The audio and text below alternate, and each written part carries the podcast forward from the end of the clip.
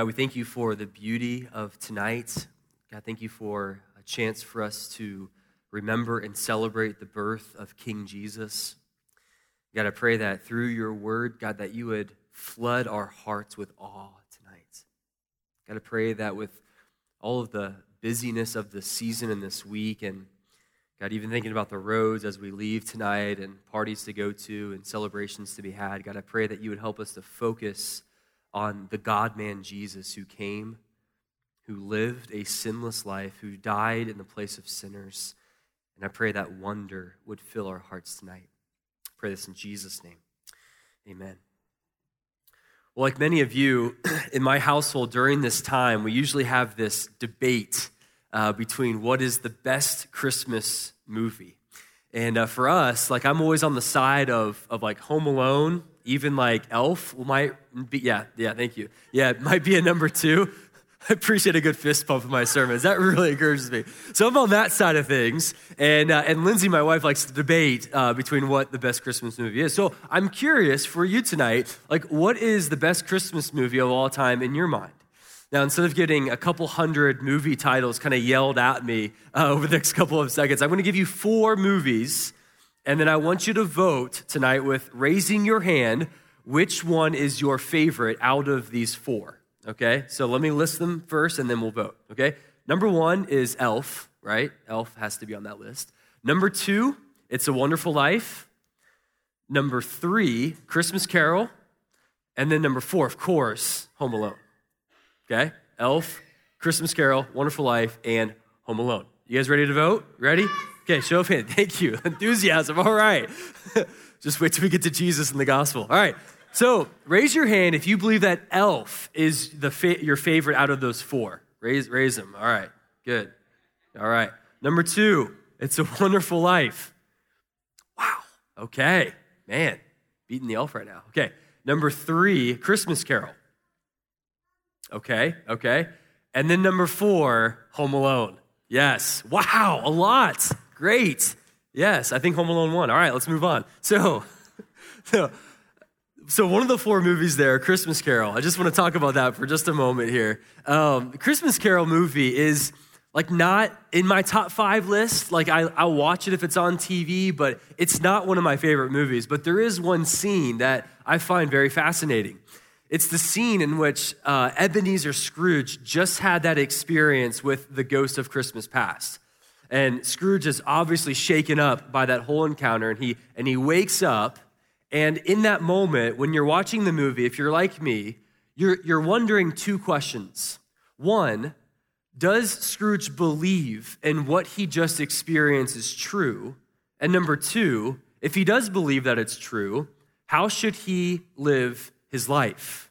Okay, those two questions you're kind of wondering as he wakes up from that. And of course, if you've seen the movie, his response to that is, bah humbug. Like that wasn't even real. And then he kind of blames that whole experience on the, the beef stew that he had uh, the night before.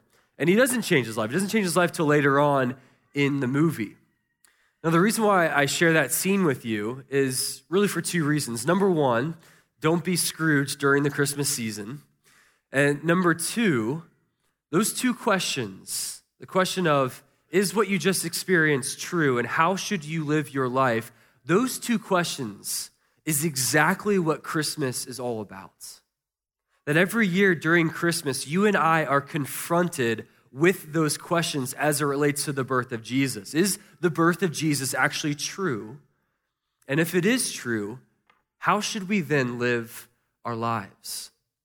So, those are the questions that I want us to wrestle with during our time together this evening. And so, if you have a Bible, would you turn with me to John chapter 1? John chapter 1. We'll be looking at verses 9 through 14 at John's account of Jesus coming into the world. John chapter 1, verses 9 through 14. The Word of God reads this way The true light, which gives light to everyone, was coming into the world. He was in the world, and the world was made through him, yet the world did not know him. He came to his own, and his own people did not receive him. But to all who did receive him, who believed in his name, he gave the right to become children of God, who were born not of blood, nor of the will of the flesh, nor of the will of man, but of God. And the Word became flesh and dwelt among us. And we have seen his glory, glory as of the only Son from the Father, full of grace and truth. This is the word of the Lord. So, two questions for us to consider tonight. Number one, who is Jesus from this text? And number two, why did Jesus come? Who is Jesus and why did he come? Let's start with number one Who is Jesus? Now, this first question is a really important question, especially during this time of year. That if you don't understand who Jesus is biblically and correctly, you're never going to understand the purpose and the point of Christmas. And so, as we look at John chapter 1, at John's version of Jesus coming in the form of flesh, you need to know that his vantage point and his telling of Jesus coming is much different than, than Matthew and Luke. See, with Matthew and Luke, you have a talk about the shepherds and the wise men and angels and the star and the manger. And yet, when you read John chapter 1, there's, there's none of that in here. It's kind of interesting when you, when you think about John's account of Jesus coming to earth, because when you read this, all you have is a bunch of metaphors related to who Jesus is. John describes Jesus as being the Word, as being the life, as being the light. He uses these rich theological images to get at the meaning of Jesus coming in the form of man.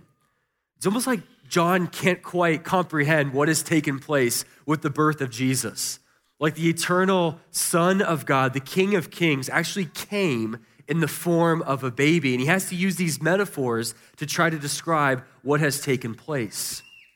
There was all kinds of of descriptions about Jesus throughout this chapter, but I just want to highlight three descriptions about Jesus from John chapter 1, verses 9 through 14, to help us understand who Jesus is. Okay, three descriptions. Here's number one John tells us that Jesus is the true light. Jesus is the true light. If you look at verse 9, John tells us that Jesus, being the true light, gives light to everyone and that he was coming into the world. This is a really interesting description by John that he gives about Jesus. What, what does John mean by this? Well, John means that Jesus, being the true light, he is the genuine and ultimate self disclosure of God to man. That Jesus has come into the world in order to illuminate our understanding of what God is like. It's almost like if, if you've ever walked into a room that's familiar, like you've been in that room before, but the lights are off, and you're trying to make out what's in that room, like you can probably make out the, the outline of the objects or items that's in that room. But it's not until the lights that are flipped on that you can see everything in full detail. So, what was maybe blurry or, or the way that you're squinting your eyes, now you can see in almost, in almost full detail. Well, in the same way, in the Old Testament, the people of God could make out the outline of God. They could kind of see who God is and what he is like through the Old Covenant and through the law. So the people of God in the Old Testament had over 600 different commands to obey, to be in relationship with the Lord. And so they could see that and see kind of the outline of God, that God's holy, that God hates sin. And yet it wasn't until Jesus, when Jesus was born and that Jesus lived, when the lights were turned on about who God is and what he's actually like. See, we don't have to squint anymore trying to figure out what's God like? Because through the life of Jesus, we have God in almost HD. Like we can see what God is like exactly in the life of Jesus. And so, if you want to know what God is like, you just look at Jesus. And if you want to know what Jesus is like, you read God's word. So John tells us that Jesus is the true light. He gives light to everyone because we now know what God is like. And so now we know who we are. And if we know who we are in light of who God is, then we understand our need for Jesus. Secondly, second description to give you of who Jesus is, John tells us that Jesus came near to us. He's not just the true light, but he actually dwelt among us. If you look at verse 10, John tells us that even though Jesus made the world, he was in the world that he made. Verse 11, we learn that Jesus came to his own but was not received. And then, of course, verse 14, a very popular verse, the Word, referring to Jesus, became flesh and dwelt among us. It's important when you're trying to understand, like, who is Jesus? What is God like? We need to understand that we don't have a God that is distant. We don't have a God that is far off. We don't have a God who is standoffish from his people, but we have a God who is near. We have a God who is Emmanuel, who is God with us. Now, why is this important to know about God? It's important because out of all the ways that God could have shown us who he is and what he is like, he sent Jesus. Think about that for a moment. He sent Jesus. And like the crazy thing about Jesus coming is not just the fact that he was born as a baby, but I think it's in the fact that Jesus grew, and as he lived a sinless life, he experienced everything that you and I experience. He experienced all of the difficulties, all of the, the temptations, and yet was without sin. Think about that.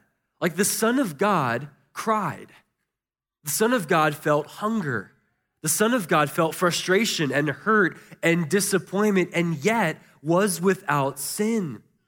That his divinity did not override his humanity and the things that he experienced. Look, this is a powerful description of who God is because God looks at your life and he looks at it and he says, I know what that's like.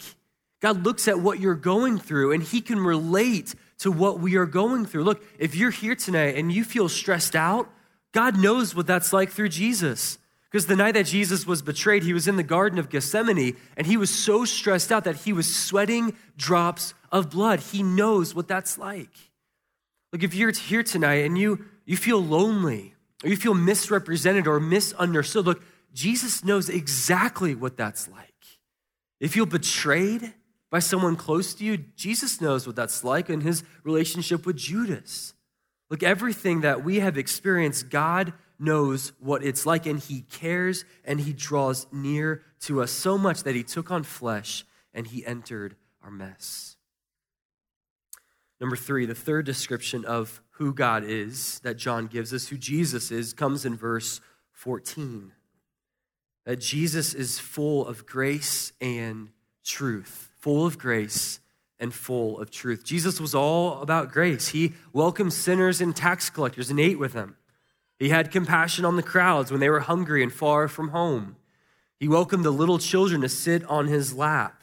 Jesus healed the lepers, healed the lame, he healed the blind, even saved the criminal on the cross and, and the criminal's last dying breath. And yet, Jesus, Jesus wasn't just all about grace, he was also about truth. That Jesus condemned many of the religious leaders of his day for being liars and hypocrites. He actually talked about hell more than he talked about heaven. Jesus called all of his disciples to deny themselves and to take up their cross and follow him. Jesus obeyed the law, he set the standard and demanded everything from his followers, even their very lives. Look, Jesus was both full of truth and full of grace. And this is Jesus who came from the Father all grace, all truth, all the time. And so, if that's a little bit about Jesus, let's answer the question why did he come? Why did Jesus, the eternal Son of God, take on flesh? Well, John tells us here very clearly in verses 12 and 13 that Jesus came in order to make us his children. The whole point of why Jesus came. He came in order to adopt us, who were objects of his wrath, to be in his family. And look, to be a child of God means to be forgiven. It means to be loved. It means to be fully accepted. It means to be rescued from our sins. That God's Son came and he was a human in order for us to understand where we have come from and for what reason we were separated and how we can be restored to God. The reason why Jesus came is that he became one of us so that we could become one of his. Look, the way that we become one of God's children is in verse 12.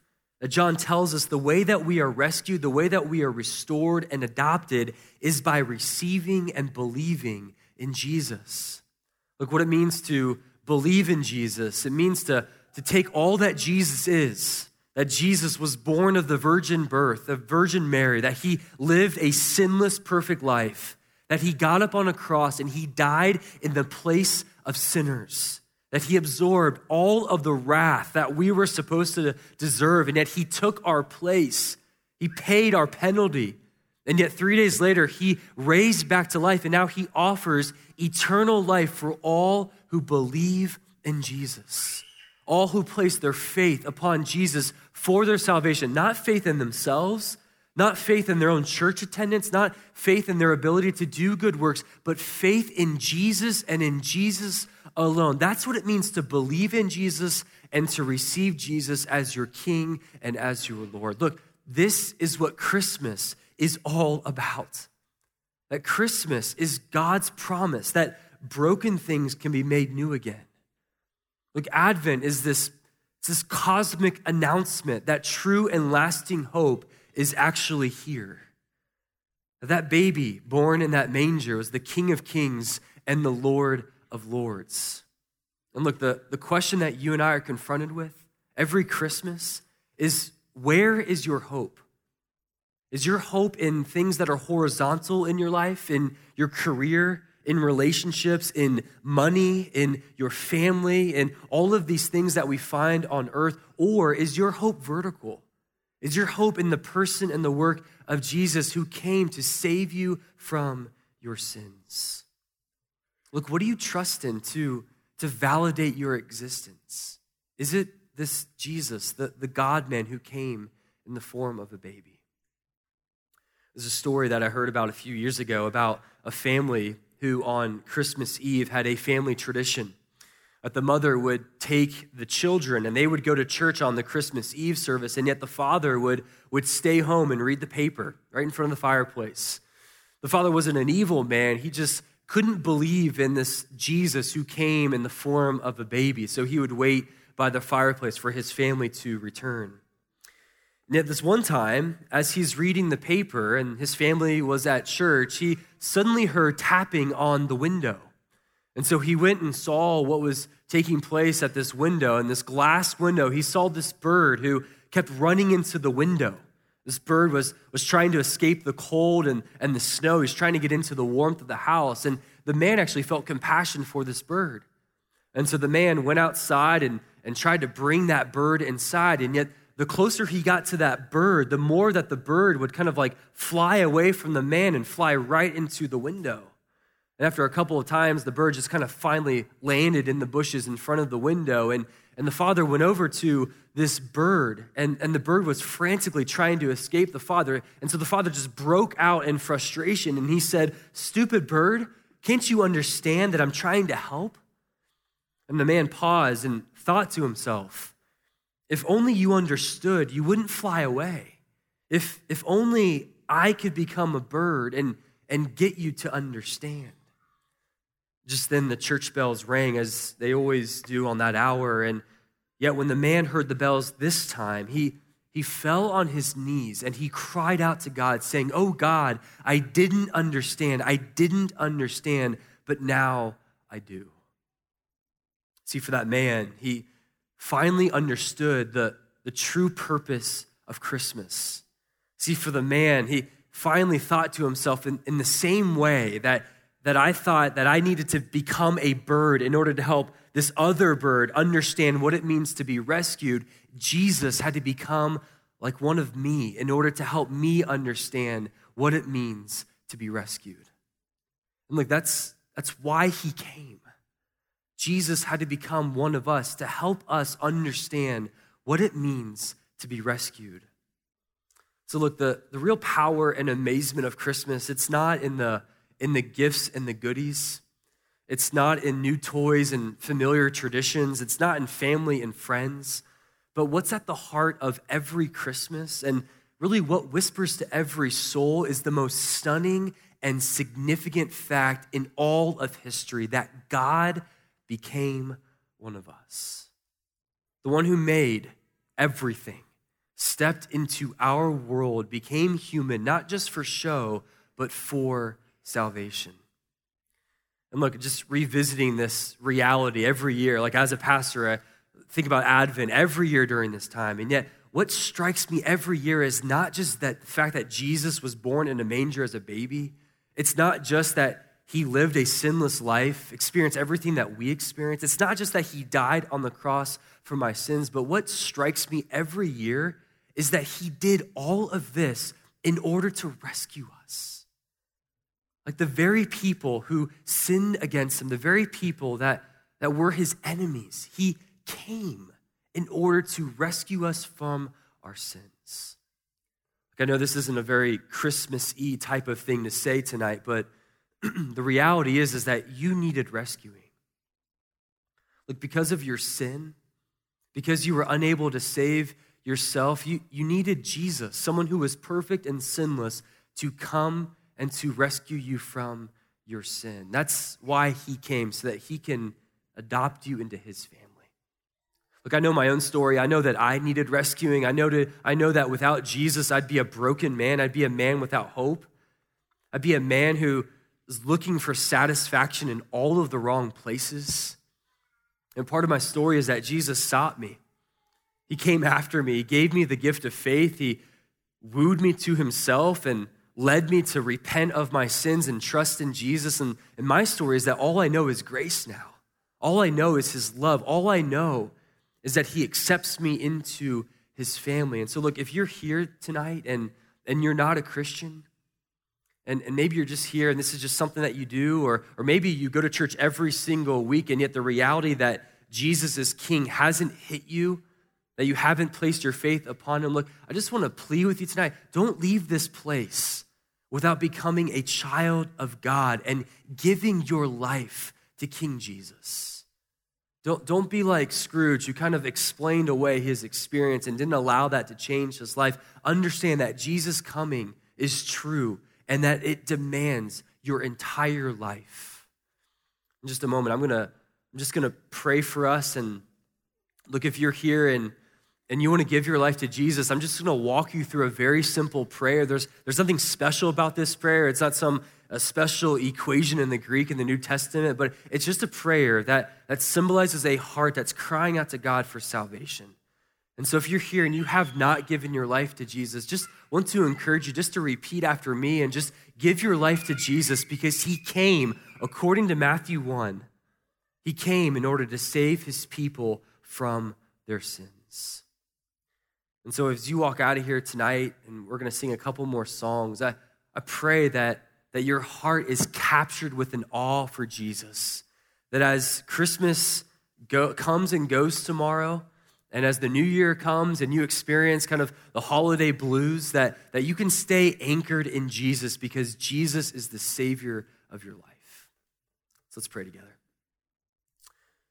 Again, if you're here tonight and, and you're not a Christian and you want to become a Christian, I'm just going to walk through a prayer here. You can repeat after me. This is a prayer that I prayed years ago to receive Jesus. It went something like this God, I thank you for your love for me. And God, on this Christmas Eve, I, I confess to you that I am a sinner against you. God, I am unable to save myself. And yet, God, thank you for sending Jesus, who came and died on the cross for my sins. And God, I confess my sin to you and ask that you would forgive me of my sin. God, I place my faith and my trust upon you, Jesus, to to save me, and I turn from my sin tonight. God, thank you for your love. Help me to love you more. Pray this in Jesus' name.